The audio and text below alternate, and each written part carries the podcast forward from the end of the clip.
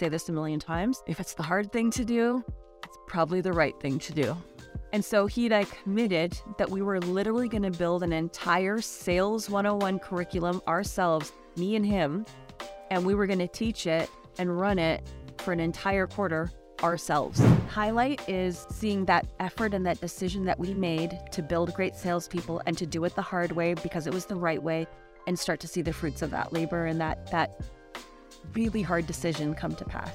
That is probably one of my greatest highlights is to have watched now those 21 year olds, they've grown up, they've learned how to, uh, they'll, they, we all joke about this, right? They learned how to be adults. They're in their first jobs. They learned how to become salespeople, but they learned it, I think, well with the right principles, and they've carried that on, and they will continue to do that in the jobs that they do. So that's probably my biggest highlight. And welcome to Everyday Leadership, podcast where you get to listen and learn how to lead yourself personally and professionally through the lessons and life experiences my guests share in the hope that it challenges and inspires you to lead yourself from the inside out and not the outside in.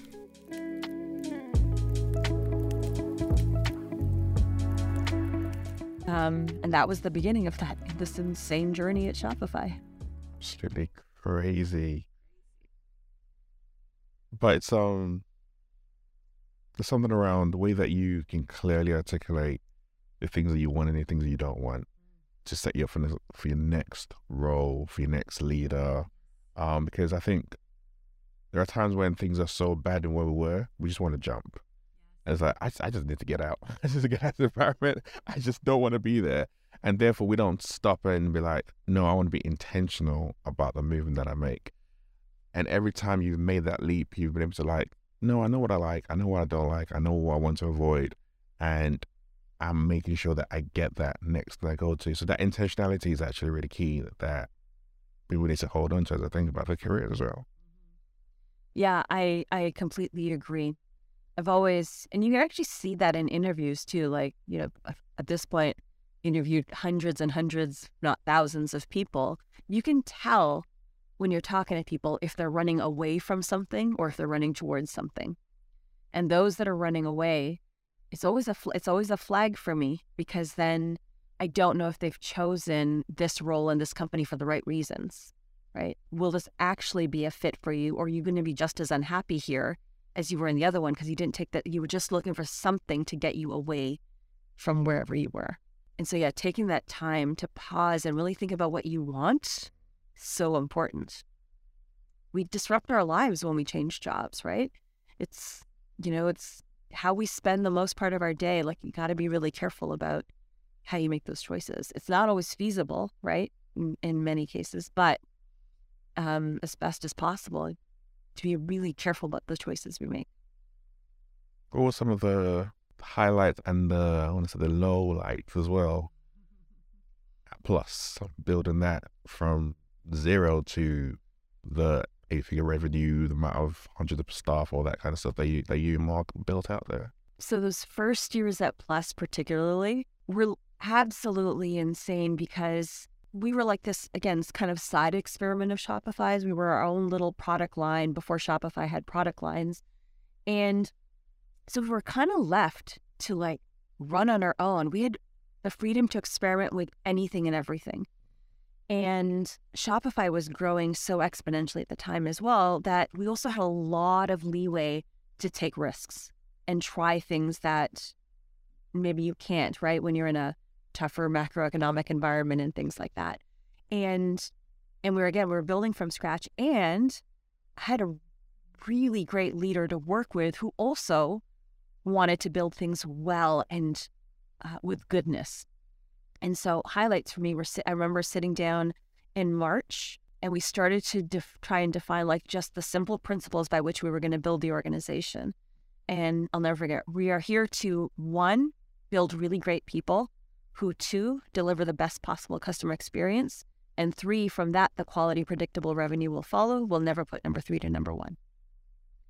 And we legitimately, for years, made every single major decision off of that set of principles. We'd be making any big decision and we'd actually call it out. Does this build better people and customer experience? Yes. Okay, great. Then that then we know, then we expect the revenue will follow. Great, let's do that. So we'd actually make so what I'd been dreaming of, right? Values, principles. We were actually doing it. So there was that. And that was leading to we were actually hiring new grads as salespeople at this time.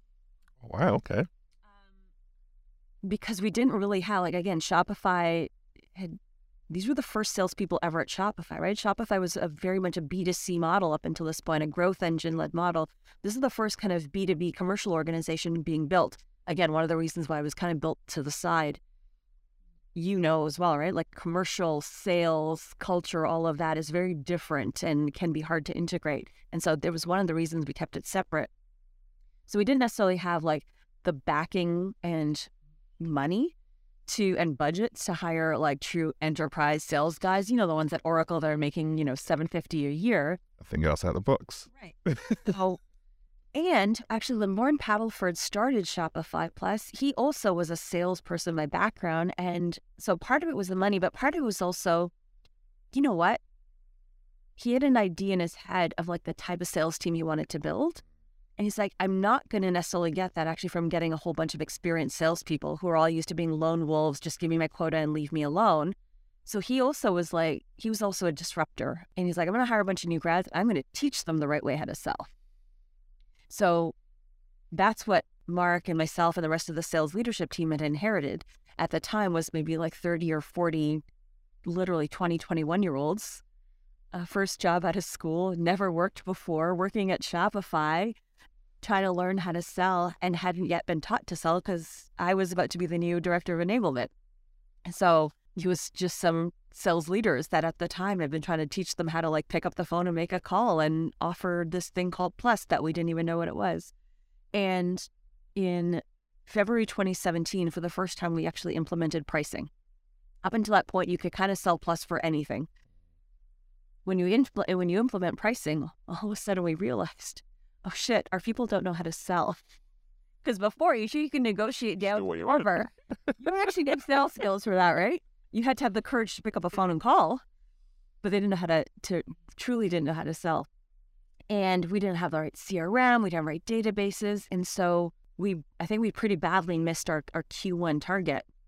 And so we had some choices. There's some big choices in front of us, right? It could be this experiment didn't work out maybe actually what we need to do is start to change our hiring profile and go hire like find some like experienced salespeople to get this done. Or we could teach them how to sell.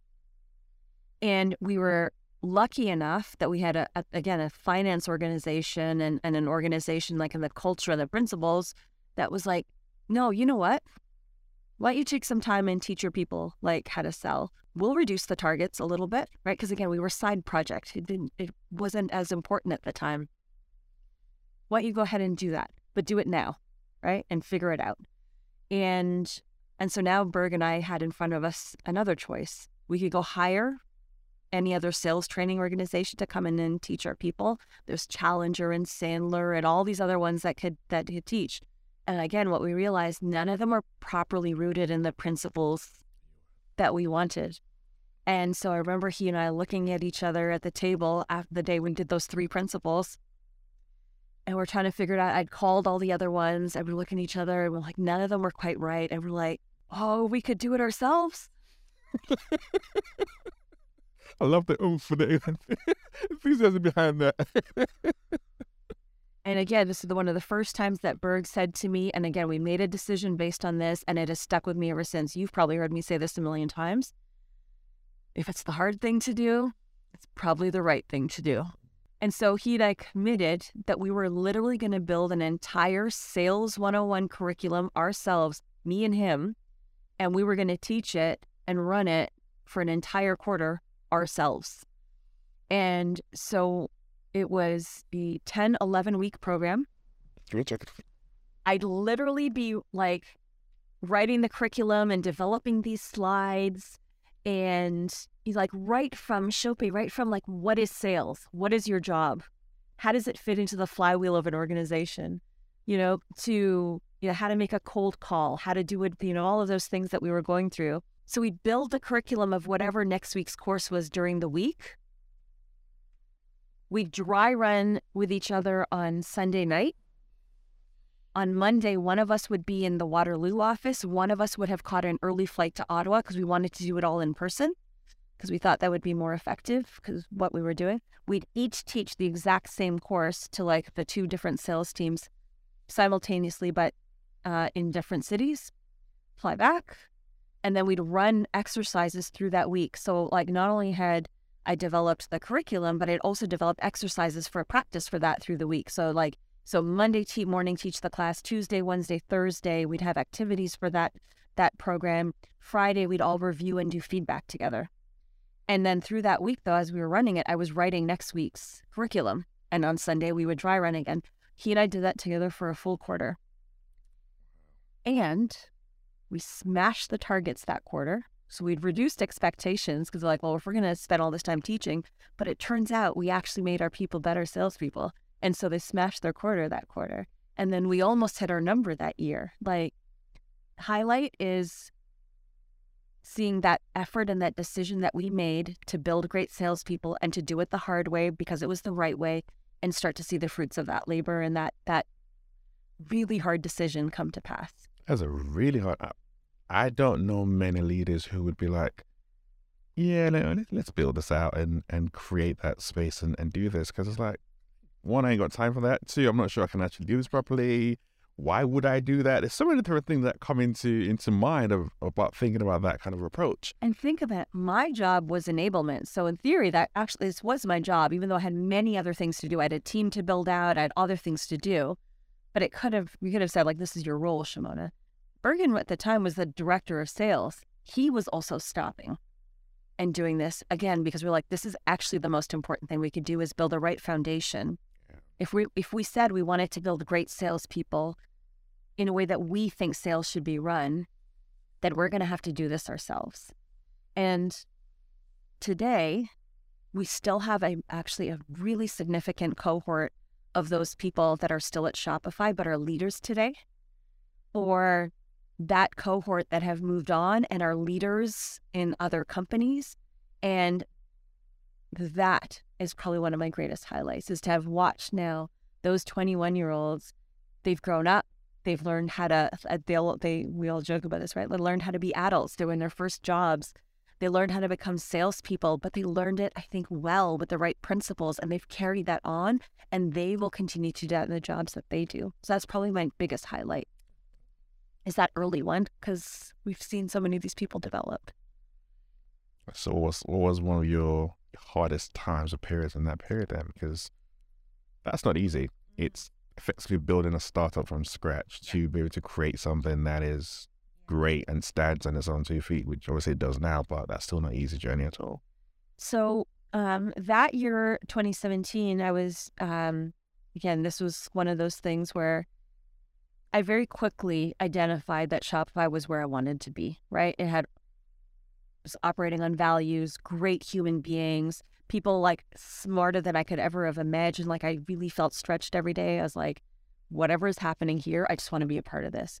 And so I'd quickly told and identified that and told Loren and, and Mark, I was like, I just want to be here. Here's what I need. I want to be building and developing people. I need to be building things, stuff. And I want to work with you guys. If I can have those three things, you can ask me to do anything and I'll say yes. It's like, if you need me to mop the floors, that's what I will do if I can have those three things in some way, right? So, again, this was that self awareness. I've now realized that at this point in my career, these were the things I wanted. I wanted to be learning all the time. I wanted to be around good people. I wanted to be building. I wanted to be leading and developing people. I had all of that here now. Role and title actually no longer mattered once I had those things, right? And so through that first, and so through that, I think I've had like five or six different jobs at Shopify in those six years because I would just keep preparing myself for the growth we were having so that whatever Mark or Loren were going to need to ask someone to do, Shimona was ready to do it because I'd been learning and developing myself and trying to be ready for whatever they were going to need.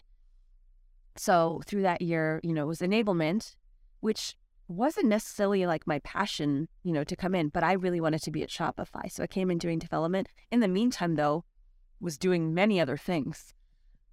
Coaching our leaders, developing all of this, you know, working with Bergen on like our revenue models. Like I was working on everything because I didn't care what my title was. I just wanted to come here and build things.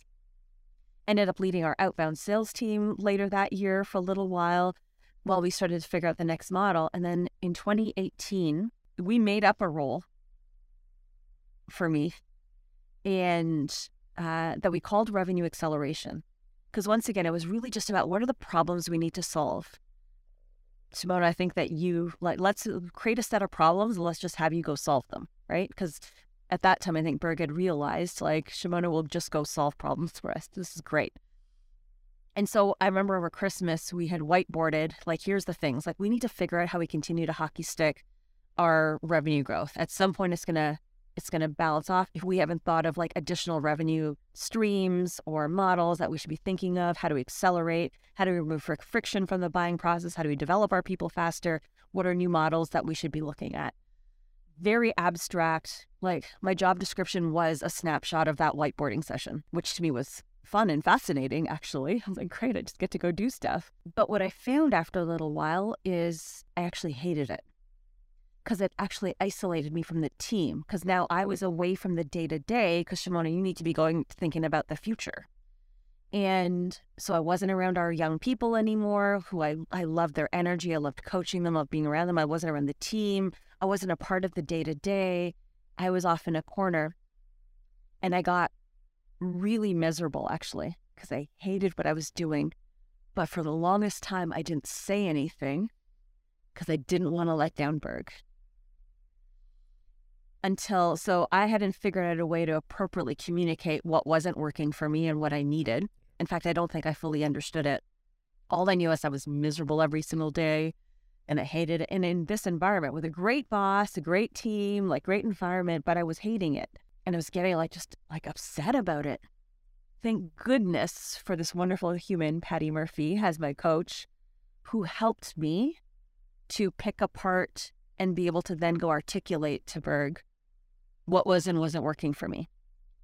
Because truly, my fear was I was going to let him down, be like, I don't want to do any of this. And then he had no one to do it. And I didn't want to let him down because he was such a great leader. But we found a way. She really helped me to articulate here are the things that are working, or here are the things that I know that you need done. But maybe here's what else I actually need to be more fulfilled, right? Building and developing people and this and this. And so, how do we actually blend those things together? And so, that was a really hard period because, again, I hadn't figured out how to articulate and I really didn't want to let down or disappoint him. And it took me quite some time. Like, it took several coaching sessions actually with Patty to really we did self we did the values work. So some of that and that and we really started to piece together what do you really need and now how do you prepare and go talk to Bergen, right? In the meantime, conversations that also started to come up about me going to EMEA. Because once again, again, I was a high performer. I was really committed. I was passionate. They the leadership team in Plus had seen that in me. And again, I'm so grateful. We're looking for places to stretch me right? Which happened to me at NPD, which happened at Jane's Family Foods. Some great leaders trying to figure out how do how do we best use her, but also how do we best stretch her, right? And and I was grateful for that. And so they put this EMEA opportunity in front of me, but with the messiness that is Shopify, one minute the opportunity was there, the next minute we were not going to be expanding. And so I, I, think that disappointment was also in there because I'd started to get excited about potentially going. I'd talked to my family about it, and then all of a sudden it was gone so that was a little bit tough. And then we finally stepped back into uh, the EMEA opportunity coming together. And so we started to talk about me going um, and taking it over like early 2019. Probably the greatest, one of the biggest lowlights for me was in 2019. I took on the role as head of EMEA for Plus, and I was supposed to move in like February or March, and there ended up being like uh, a delay in getting my visa because Shopify's new at relocating people and learning the processes and all of those things, right? And it took until November to to move me. But me taking on all of the responsibility into my own shoulders, decided though if I'm in the role, I need to be present for my team over there. And I started flying back and forth between Toronto and London basically every other week for those like six or seven months. And so, like a consultant, but to London. Chope. And I'd thought of myself as like this energizer bunny, right? I can do anything. I've got all the energy in the world. Like I've done travel before. This was, this broke me. We got to August and September. I couldn't fully form thoughts. Like I was cloudy. I was irritable. I was tired. I had no, uh, I'd really, because I was traveling all the time, I'd really lost a lot of connection, like with my friends and, and, and all of that. And I was just exhausted. And I remember Berg saying to me, "It's like, why are you doing this?" So my own boss is telling me to like take it easy. It's like I can't. The team is over there. They're expecting a leader to show up for them, and and I need to be there for them. Uh, and when, so when I finally moved here, November 2019, it took me a good two months of like completely like laying flat to actually start to feel like myself again. I really burned myself out, which was a total low light, but it was also one of the best lessons of my life. Because right after that, we headed into COVID, and all of a sudden, I had a much better perspective of the importance of self care and disconnecting and taking time apart and what it could be when you like how useless you end up being if you burn yourself out you won't be able to show up for your team so it was a low light, but it actually was one of the things I'm most grateful for because I think it's it's one of the things that's led me to being the type of leader I am as well. Because I had to go through that to better understand the example I had to set. She had eight months of travel and then 18 months to just chill during COVID. Standing your PJs and yeah. yeah. I must have felt really good. For the first couple of months, it did. And then you think got itchy again. so you were building during COVID. So you've landed, you've been doing back and forth for a couple of for seven, seven or eight months, but you're physically here. Mm-hmm. You can't physically see people, but you still have this target, this goal around expansion while the global pandemic is currently happening in, in a new a new region of the world. Yeah the the good thing, thankfully, was that because I've been a part of Building Plus all this time, I'd been a part of hiring all of our first sales reps, merchant success folks, um, like the first parts of our team that we were putting into the UK. Uh, I had another uh, colleague at the time that from North America was kind of temporarily running, actually both EMEA and APAC for us, and until we found the right leaders. Of course, we found a really great leader in APAC, um, in Sean and and so this guy Eric was was remotely leading this team, and then he handed it off to me because again I was supposed to be moving right. So thankfully, I actually had a great relationship already with some of the people that we that we'd already brought on board, um, and thank God for that. And in that case, thank God I'd spent that time in the office the year before, eh, burning myself out because I was able to develop that relationship with them through that year and get to know some of the teams. And we'd had QBRs and things like that. So, so there was some relationship with the existing team that was already there. Honestly, when we went into COVID, though, the initial priority was no longer growth. Because if you remember at that time, nobody knew what this was, how long it was going to last, and how it was going to impact business. So we were expecting everything to crater. And so we were actually quickly working to make sure that our people, particularly our salespeople, who live off variable comp that they were actually that they were actually going to be able to pay their bills and take care of their families. So our those first couple of months, the only priority that we really had was um, is everyone safe? Is everyone in some kind of environment that they're okay and that they can, you know, actually um, be healthy? And is there anyone that we need to be um, concerned about? Like, are they in a vulnerable environment or anything like that? That was actually the first concern. Then after that, it was reprioritizing and trying to figure out how we were going to figure out compensation for our people, uh, like our salespeople particularly. Um, and so once again, going back to like the principles that we've operated in, we actually um, worked, led by Mark, worked to make sure that we were actually going to be able to guarantee our salespeople a, a minimum amount like sorry, like a, a, a great base pay. Like we, regardless of what attainment was, yeah, you're gonna get. This will be all right. So to pay their bills. Yeah. yeah, and so that way you know, no matter what, you're gonna be able to pay your bills, right? That was our priority. Was just care for our people. It turns out we were gonna grow exponentially. Through COVID because everyone decided to start a business. People needed to get online, like legacy businesses needed to get online quickly. We could help with that. Like e-commerce, e-commerce was going to boom.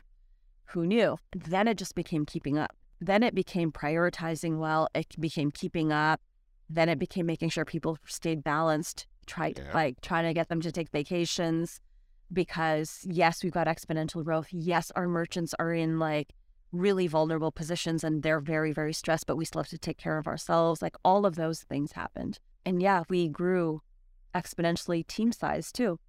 We doubled in team size that year. So all of a sudden we're learning how to hire and onboard people remotely. And while everyone was going through what they were going through with COVID, right? Family members getting COVID, people trying to deal with, you know, sometimes four children at home to teach, and or like trying to deal with parents who they can't see. I was all by myself in a new country that was in a flat that wasn't furnished, starting to feel lonely, trying to figure out how to deal with that. Like it was all the things we were dealing with. So it was that year was really more about being humans than it mm. was about driving all the things that we were driving.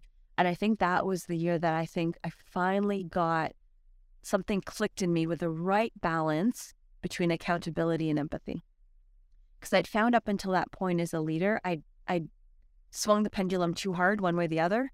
I was either overly empathetic and then I didn't hold people accountable to standards and delivery, or I was all about accountability without the like empathy and learning. That was my year to actually. If you haven't already, can you please follow the podcast? It really helps us grow and it tells the apps that it's a podcast worth listening to, which the fact that you're listening to means that it is and other people need to know about it. In Apple Podcast, if you click the three dots in the top right of your app, look for the follow button and click on it. And in Spotify, the follow button should be just below the show's artwork. Now let's get back into today's episode.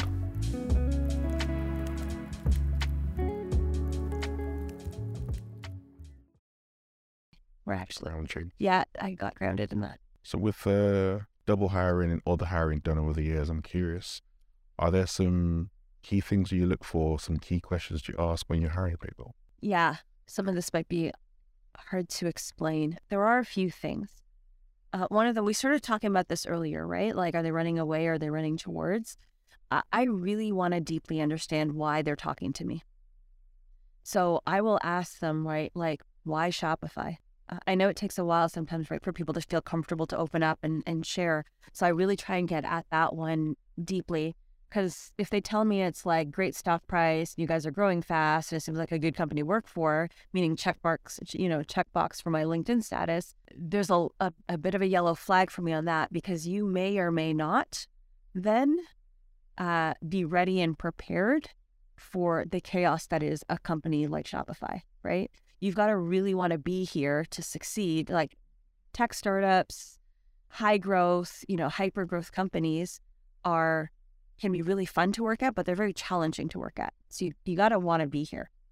So I always try and get at like why they're coming. What is it that they believe in, right? What is it that's driving them there? It doesn't necessarily have to be mission, but it could be I really want to be around a great team environment, or these are the people I want to be around. In some cases, it's I really believe in what Shopify is doing. Whatever it is, I want to get at more than um, stock price and high growth, which I've gotten that as an answer on more than one occasion. I look for people who are um, lifelong learners. Because again, in hyper growth organizations, a role quickly gets outgrown by the growth of a company right? So what we want and what we're looking for are not just people who are going to be static in what they're doing because we'll quickly outgrow that, right? Slower growth organizations, that's fine. You don't have to grow personally as much. If you're only going to grow a couple percent a year, the, your role as is probably remains true for many years, which is why I didn't like that environment when I was in FMCG. But when you're growing 40, 50, 60, 80% a year, the world changes very quickly and you have to be prepared to grow with that, right? Otherwise, people get left behind. And so I was looking for people that want that were that had a really high growth mindset because I wanted people to want us to develop and grow with. I was looking for people uh, who could handle uncertainty and and change. Not because it's an environment that I necessarily promote, but that is the it, it is the reality of a again a hyper growth organization. And there, and as I've learned now in my career, as I've seen that very distinctly from that, you know, my experience with FMCG and all of that, and now into tech, there's a certain personality type or person that wants stability and structure and they are they're going to be their best selves when given structure and stability and then they'll perform incredibly well and they'll be you know healthy and happy in an environment. I was not one of those people right? I was bored and and all of those things and then you've got us maybe a certain kind of personality that can thrive on chaos and unpredictability and all of those things, right? I was one of those people that thrive in this environment and enjoy it. But some people will actually will not do well, right? You think you want hyper growth because it sounds nice, but actually you actually may not perform well. You may not be your best self in that kind of environment. Maybe you need more structure. So there's actually a question I used to ask people all the time. And it was funny. I this is gonna sound hilarious, but I would tell people is like, you just need to know, like, like this place has got hyper growth and everything, but also it's batshit crazy over here. And I would just say that straight to them, right? And I'd be laughing. And I'm telling you, Shopi, there's something that people would do their eyes. You, you, no matter what, every time I said that, everyone's eyes would like go really, really big like saucers. But there were some people that were going big, like, oh my God, that sounds like the best thing ever. And there, there were those that were like, you ever have like, what do you mean? And so that'd be one of them. That's when I'd know I needed to dig in further, right? Like I either found someone that's to thrive and let's go down that path, or someone that sounds like that sounds awful. What do you mean? And we'd start to go down that path because I wanted them to be able to articulate where they thrive, right? And maybe hopefully have them realize like this may or may not be the environment for you. So yeah, uh, and team and people who um enjoy operating in teams. I didn't want solo players. Again, when you're uh, when you're in a hyper growth mode, you need people that can learn off each other, that can collaborate well together, um, that want to help others succeed, not just themselves. And so I'd be looking for that too. So team players, growth mindset, can operate in the chaos, and who had a real reason, like they had to have like some deep reason to want to join their own reason, whatever it was, but something that would help them navigate through the toughest times. What would you say your superpower is as a leader? Hiring. For real? Yep. You know my teams. I think I've done a pretty good job. If I also ask your teams about what they think your superpower is, do you think they'll say hiring? I think they might only because they've heard me say that many times. And so it's not just hiring individuals. I think I'm really good at assembling a team. Like, I think I'm really good at putting the right pieces together. And I, I was really, I was really uh, blessed that when I got to EMEA, I was building a senior leadership team from scratch, right? I didn't inherit anything. Hard part of that is I had to do all the jobs until I hired them. But, but it also meant I got to design the team. And I had a really great talent acquisition partner, this guy named Luke, who at Shopify uh, and he and I sat together. I told him what I was imagining, right? I was like, Luke, this is going to be a diverse team from every aspect. I want a team that comes from a, like a variety of different backgrounds that's going to learn from each other. I want lots of languages. I want lots of nationalities. We're building an international organization. It can't all just be a bunch of like either, you know, North Americans or Brits or Irish people who are all English first. We need we need to ourselves overcome that communication divide so that we can build teams that are able to do that as well, right? We'll build better teams and systems if we ourselves are like that. I was like, so I want a mix, I want all of that. And I don't want people who are going to be really passionate about building, right?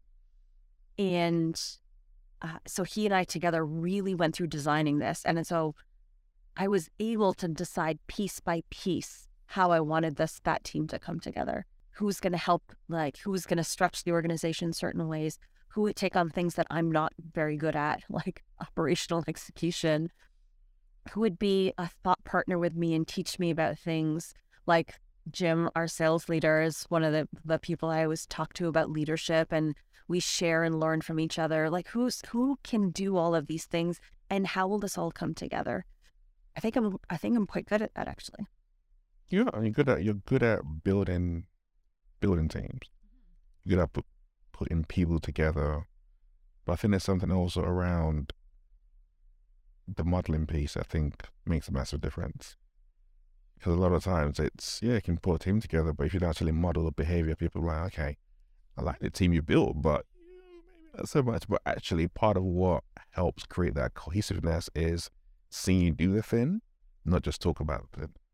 The um, also one of my lessons um, is I I already knew this, and I was starting to learn that particularly like from like 2017, 2018, 2019, um, with our young sales team in Plus and how I showed up for them. I was starting to see that that was making a difference for how they showed up and how we interacted and how they were developing.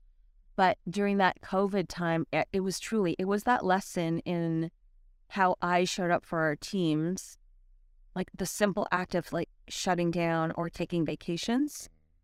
They weren't going to do it during COVID unless I did it that was actually that's a, it's it feels so elementary, but it is so fundamental to how we as leaders have to show up. We have to model the behavior we want to see, right? So, in Mark Bergen was always excellent at being like vulnerable and authentic himself, and could always show up into a room and be like, "Listen, I have no idea what I'm doing, so I'm hoping that you guys like we're all gonna figure this out together." He never showed up feeling like he had to have all the answers. He made it safe for me finally to start to shed my armor and realize like, oh, I actually don't have to have all the answers all the time because we're all building this thing. And Loren Padelford would say all the time, is like, we're doing things that no one's ever done before. Why would you have the answers? We're building like a billion dollar organization globally in like five years. Who's done that? Why would someone know how to do that? We're all going to have to figure this out together. All right. We can, it's okay to not have the answers. So all of that culminates then in how I built the team here. I knew how to put a good team together, but I'd learned it was okay to show up as my authentic self. It was okay to be vulnerable. It was okay to be caring, but it was also okay to stretch and have high standards too, right? Because if you hire great people, you can't expect them to perform. Yeah. And get out the way to help them do it, which you did as well So rather than being in the way. I think a lot of the examples you already gave about how you learn, you did that for your team. I was like, you're there. I'm going to give you that space. Do you? Like, that's why you've had great people. And I think probably one thing I'll add to that as well has been you had a high touch with people throughout the organization. So when you talk about growth, it grew exponentially, hundreds and hundreds of people.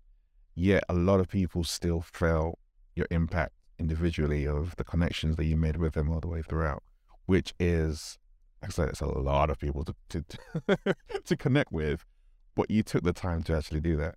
I think all of us want to feel connection to our leaders, no matter where they are, in some way, shape, or form, right? Because as, as we've been talking about all this time, we also leave bad leaders, yep. but we also stay and what to perform for the good leaders, right? We want to feel that connection to them. And that had resonated very deeply with me at this point. And with how fast we were growing, I also never wanted to lose touch with our frontline because at the end of the day, that is actually where all the magic happens, right? Your frontline people are the ones that are serving your customers. That's where that's where all the context actually lives. As a leader, the further and further you get from your frontline, the further you actually lose touch with what's happening in your business and your organization with your customers. So a, I wanted to always make sure that uh, my teams had a direct connection and, and relationship with me in some way, scalable, whatever I could, because I understand the importance of wanting to connect with your leader, wanting to believe in them, wanting to feel confident in the direction that they're headed in, wanting to feel heard, right? And I wanting to continue to grow and be a great leader for our teams and to build the right plans and strategies, wanted to make sure I was always staying connected to the front line. Otherwise, you build very disconnected, low context plans. And you and I have both seen those things happen in our careers, right? Where leaders sit up on high, creating these plans that don't make any sense to anyone else in the organization because those leaders aren't connected to their organization and to their customers. So it's twofold. Um, and I have actually always told all of my my teams and my and particularly leaders that as like if there's anything I can encourage you to invest in, it's relationship building. Right? It has to become different and more scalable over time. Right? Sometimes it's got to be more one to many, but you but thinking about building trust, transparency, connection with your people, Like think of those objectives and then you can figure out when it's one to one, when it's one to many, you know, when it's a, a talk, when it's a letter, but you've got to find ways to connect with your people and then conversely have them be able to connect with you. So, how do you define leadership? How do I define leadership? I think leadership is the opportunity to be a part of helping other people realize their potential. And in turn from that, to be able to help an organization, a business, a country, whatever, to realize its potential. You've now come to the end of your Shopify chapter. Yeah. Six years, billions of dollars in, in revenue, hundreds and hundreds or thousands of hires over that period of time, a lot of learning. How do you know when it's time to step away for yourself? I booked a conversation with you. no, oh, so so, so actually, it this it started for me a couple of years ago, um, with Patty, who is my coach at the time at Shopify. Something had started to niggle in me where I was I was realizing. I think I was really starting. Like I was talking about my journey and self awareness throughout. I think I've been, I'd, I was starting to come to a culmination of realizing what I'm actually here to do on this earth, the impact I'd like to have, but I was having problem articulating it in my head. Uh, but what, and so the conversation I'd started with Patty is I'm starting to feel like I know that I'm going to show up, whatever company I go and work for, or wherever I show up, I do a great job. Like that evidence is here, right? I'll, I'll outperform, I'll work hard, I will deliver for whatever the mission of that company is. But what I'm trying to figure out is how is all of that threading together into Shimona's story? What is the what is it the what is the impact or what is Shimona's mission? What is the impact Shimona had on the world? What will I be able to say I contributed, right? And in knowing that, then how will I make decisions about my career, right? And so she and I actually went on a journey together for almost a year of like really thinking about my future self, what it is that drives me. Revisited values, when I feel most fulfilled, what am I most passionate about. We did all of those things. And it really did come down to I am here to help demonstrate to the world what great, empathetic, people focused leadership can actually achieve. Because I believe deeply that diverse, healthy, happy teams are actually more successful than the opposite. And I think that we're seeing too many examples in this world today of a very different type of leadership that we see, whether it's in government or in the tech world, where it's just mission product first and forget everything else that might get you results for a little while, but I actually don't think it gets you long term innovation and creativity and success and all of those things. And I think I've now been able to demonstrate that that's true, right? And because I've and I've, I've I've had this opportunity to build that, right? Receipts. I, I got the receipt, so I know I can do it. And and I've also, as I've continued to grow, become more and more passionate about widening the road for women in whatever their path to road to success is whether it's executive leadership or it's something else. I am constantly tired of being the only at the table, and uh, and I don't want to be because again, I've learned the best organizations are the most diverse, right? I don't want to be the checkbox person at the table. I want it to be a table that was built thinking about building a diverse table because it'll it'll come from better results. So my life's work is about building great organizations, demonstrating what great leadership is, and widening the road for women. Mm-hmm. And that's been how I've been thinking through the decisions in my life and my career. And for a couple of years, it still made sense at Shopify. You know, I was I was still building the EMEA organization. I was getting to test my theories in leadership.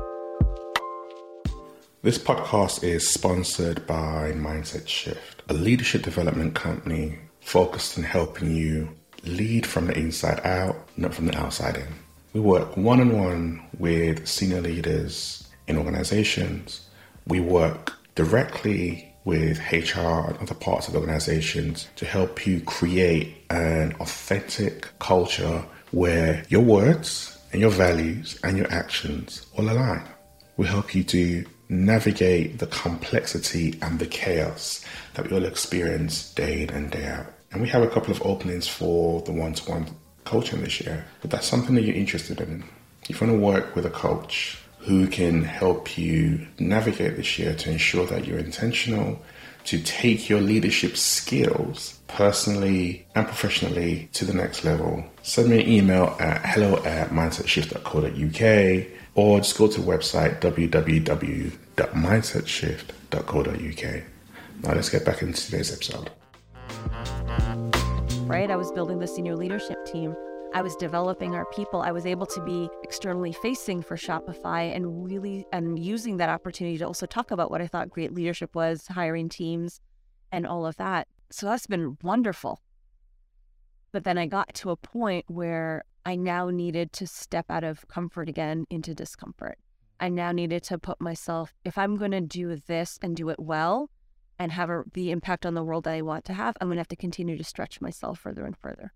And so that means I need to make harder decisions and be in potentially whatever it's larger roles, more prominent roles. I don't I don't know exactly what it is yet because I've promised you that I won't think about it a few months. But whatever it is, it will be in service to that mission in the meantime, I have all these other great skills that I'll bring to whatever organization and whatever it is I do, right? I can build commercial organizations, I can expand internationally, I can build great things, I can build sales teams. That's what they'll get. I will get the opportunity to do it my way. I love that because when I look over your career, every time you've been intentional, whatever you've stepped into built next has been absolutely amazing.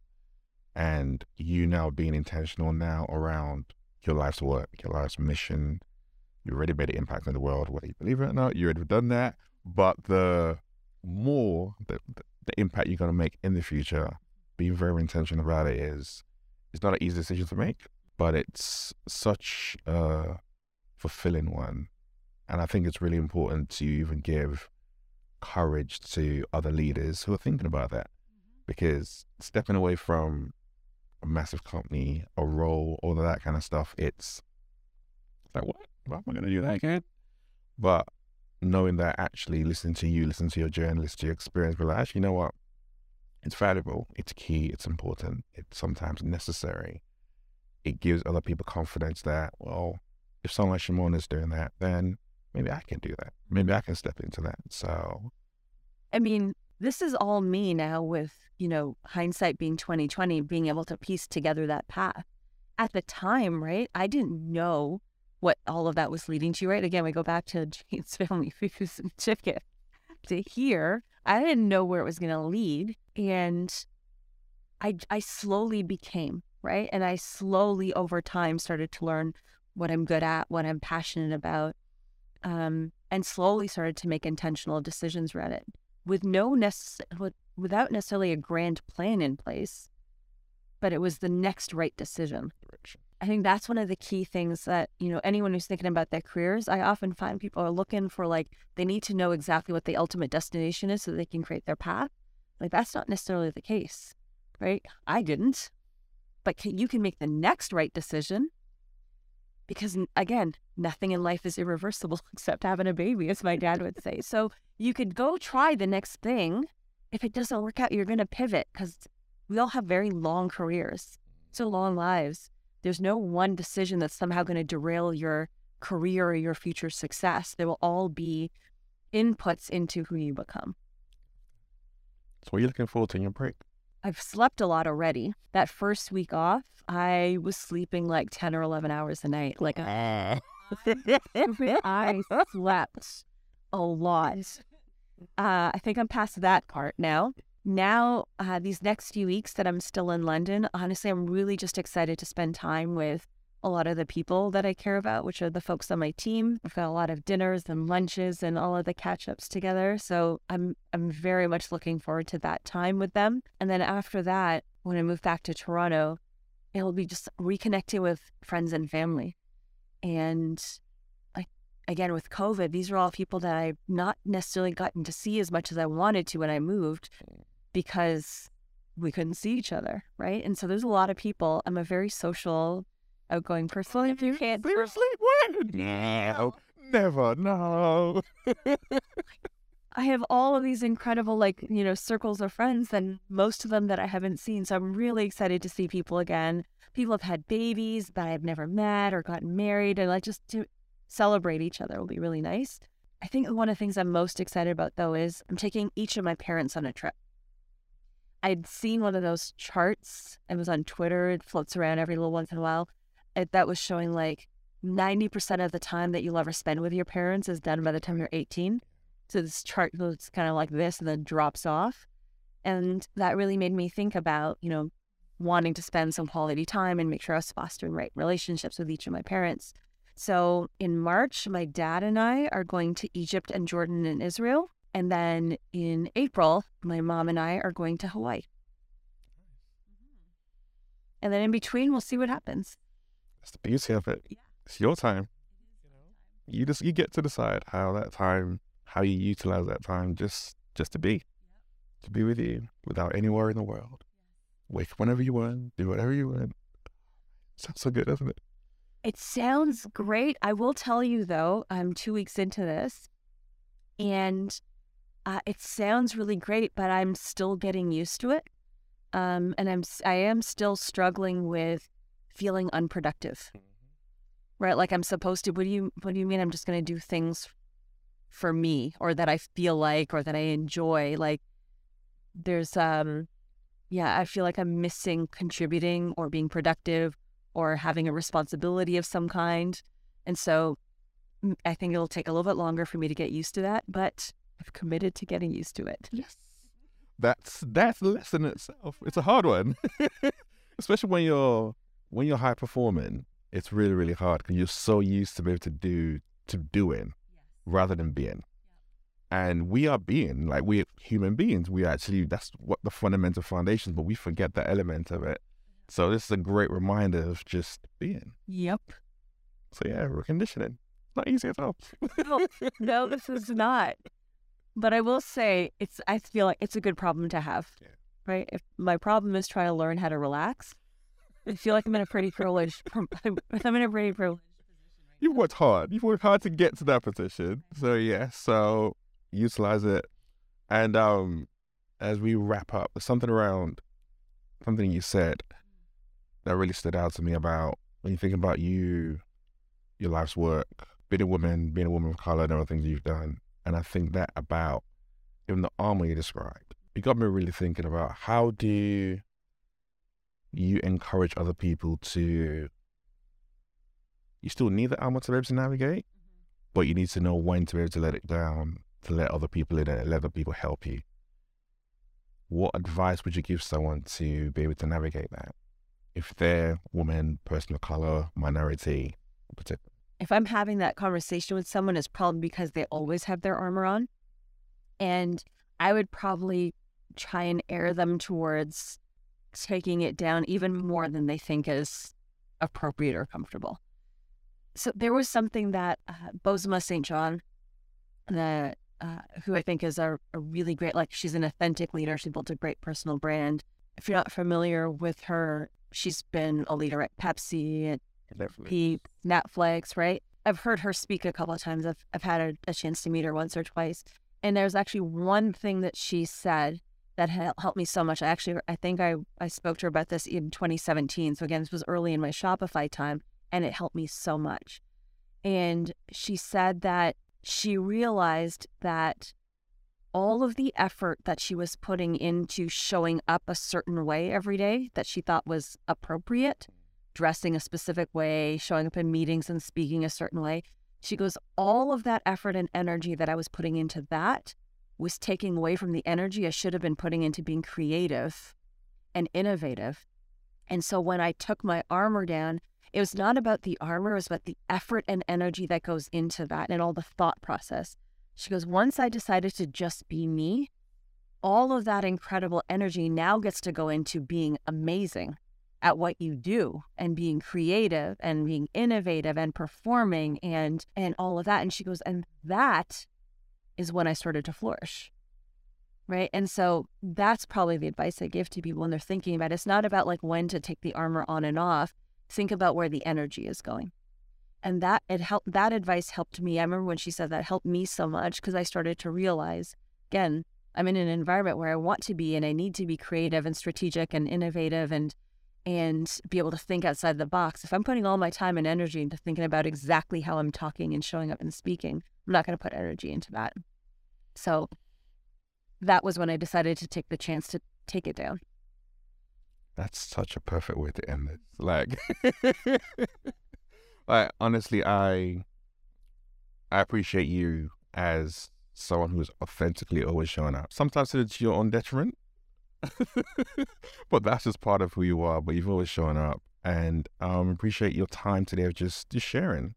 Like, this felt like a like a mix between a, a masterclass, a fireside chat, and just navigating your whole journey of what makes you you, what makes you such a great leader.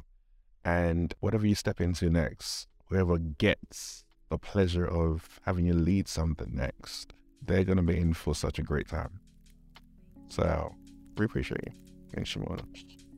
i enjoyed this i actually forgot the microphones were here i felt like it was just you and me talking That's how it should be. this is Everyday Leadership, and we'll see you next week.